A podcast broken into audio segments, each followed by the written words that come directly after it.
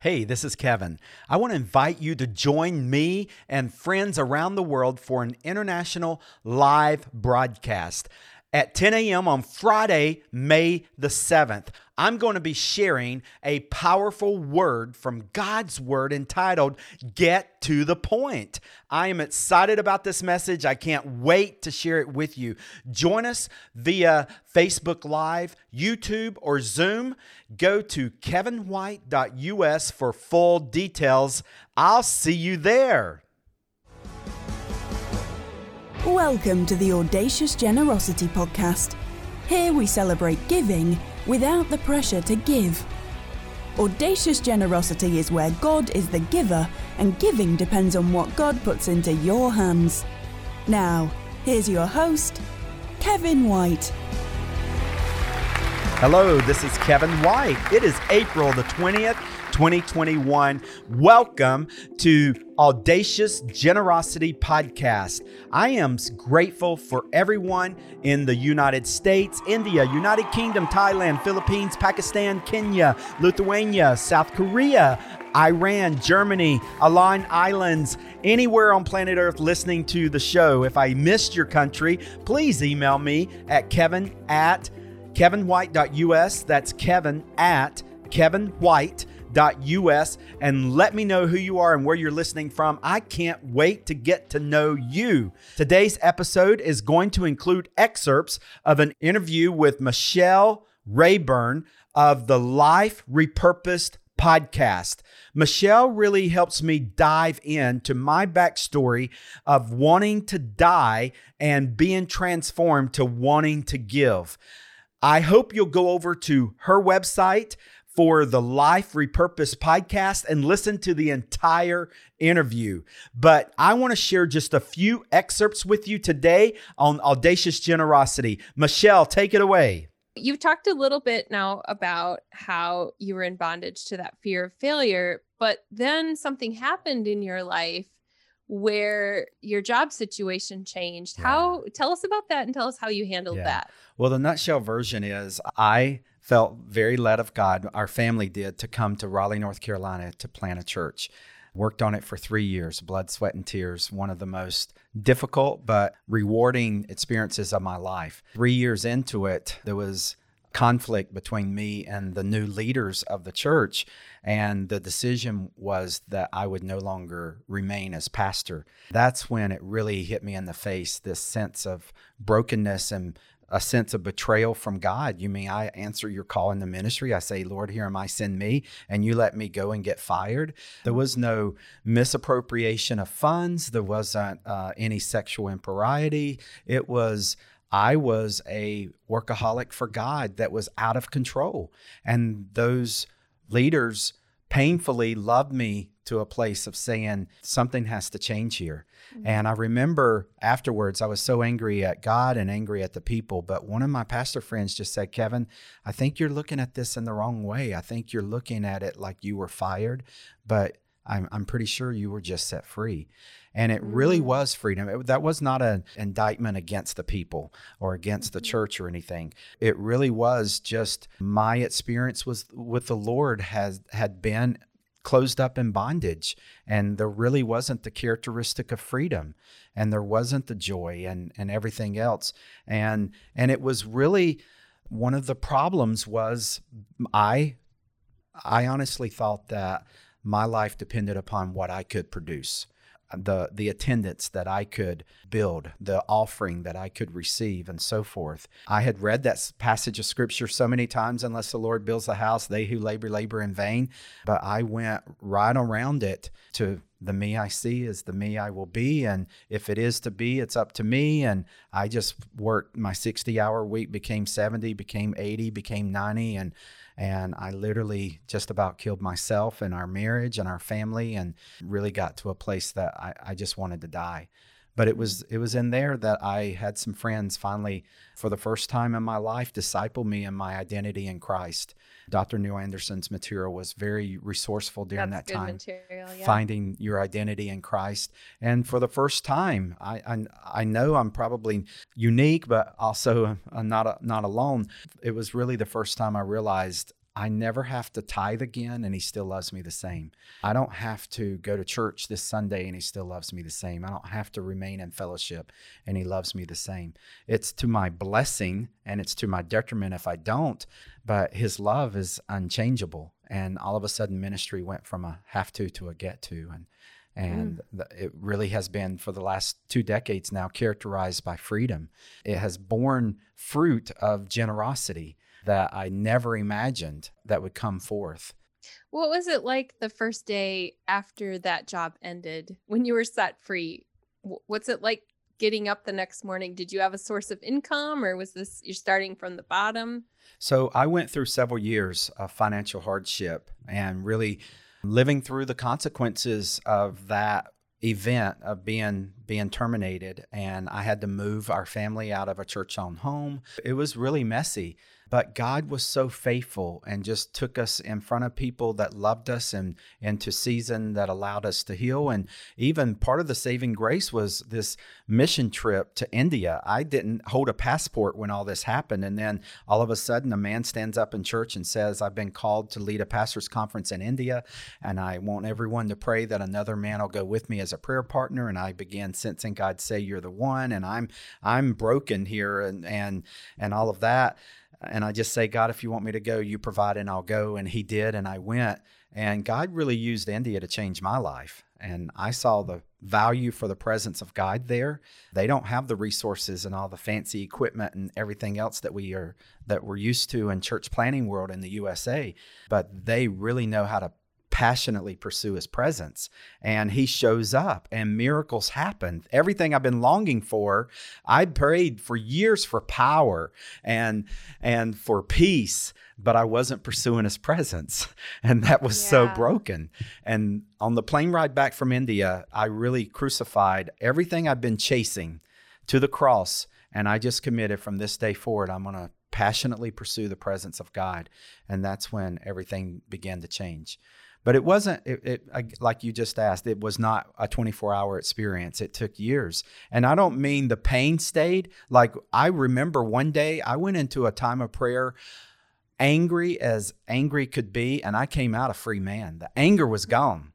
But that doesn't mean that my bank account filled up in 24 hours and I could pay all the bills later. Even weapons formed against us will not prosper. And I'm not I'm not meaning anybody was really chasing us like an enemy, but the hardships that we that we face, the trials, God still brought them around for good. And so one example is we got to where there was no food in our home at all. And I was praying, and as a minister, I was looking for employment, whatever God would want me to do. And God just kept really burdening me for other people that didn't have food. And the passage, seek first the kingdom and my righteousness, and all these other things will be added. And I could just sense the Spirit saying, You'll eat too, but think about others. And I really began to grieve for people who not only didn't have food, but they didn't know that God was an ever present help in time of need. Mm-hmm. And so I started praying a prayer that only the Holy Spirit could have given me because it was ridiculous when you think of my family's need for food. But it was, Father, give us food that others might eat. And within a year, we went from a family needing food to sharing food with 500 families a year in, in just a year. And that ministry is now called With Love from Jesus Ministries. It's still present in Raleigh, North Carolina, 20 years later. I love that perspective because sometimes, well, not sometimes, a lot of the time in America, we become very focused on our own needs. Mm-hmm. And so when we look to meet the needs of others, that's where God then supplies for our own. Interestingly enough, my husband went on a trip to India a couple of years ago, and it was also transformational for him mm. to see how people live there and mm-hmm. how the widows and the orphans that he was working with while he was there are dependent on God for one meal at a time. Mm-hmm. Where in America, we're used to this abundance. All of a sudden, unexpectedly, God started blessing our family we just kept building. God multiplies. It's a miracle that God provided us many times when we needed it the most. What's your generosity story? Check out some heartwarming stories at generosityofgod.com and share your story.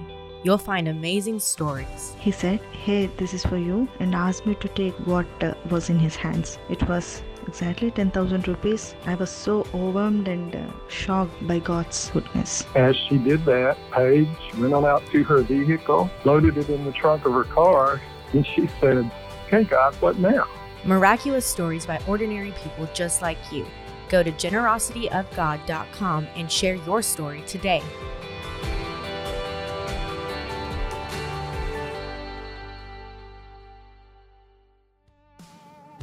How do you swallow an elephant? Well, the answer is one bite at a time. Hi, I'm Kevin White, and I'm inviting you to subscribe to Generously Blessed, my free one minute motivation series. In Romans 12, verse 2, God says we are transformed as we change our minds. When you subscribe to Generously Blessed, I will send you a personal email Monday through Friday and coach you day by day into a life generously blessed by God. Go to kevinwhite.us and subscribe now. It will be one minute a day you'll not regret. I guarantee it. Kevin's new book, Audacious Generosity, was an instant international bestseller on Amazon. Audacious Generosity is now available worldwide on Amazon in paperback, hardback, ebook, and audiobook. You'll find the Audacious Generosity ebook on Apple Books, Kindle, Google Play, and all the popular online ebook stores. The Audacious Generosity audiobook was recorded by Kevin himself, and reviewers are loving it. The audiobook can be found online in over 40 audiobook stores worldwide, including Audible, Apple, Google, and more. Buy Audacious Generosity for yourself. Gift it to your family and friends for the holidays. Discover why Audacious Generosity was an instant bestseller. Audacious Generosity is all about you enjoying a living relationship with God that's fueled by courage, characterized by freedom, and overflowing with audacious generosity. Get your copy today. I say in audacious generosity, we are so tempted to think that giving equals subtraction. And logic, that's what happens. But in God's economy, giving equals multiplication. Jesus mm-hmm. said, It is more blessed to give than to receive. But we think that when I'm blessed, I will become more generous. But statistics right. prove that the richer families are, the less generous they are. And so if you and I don't learn to be generous when we have nothing, it will become increasingly difficult to live a life of generosity.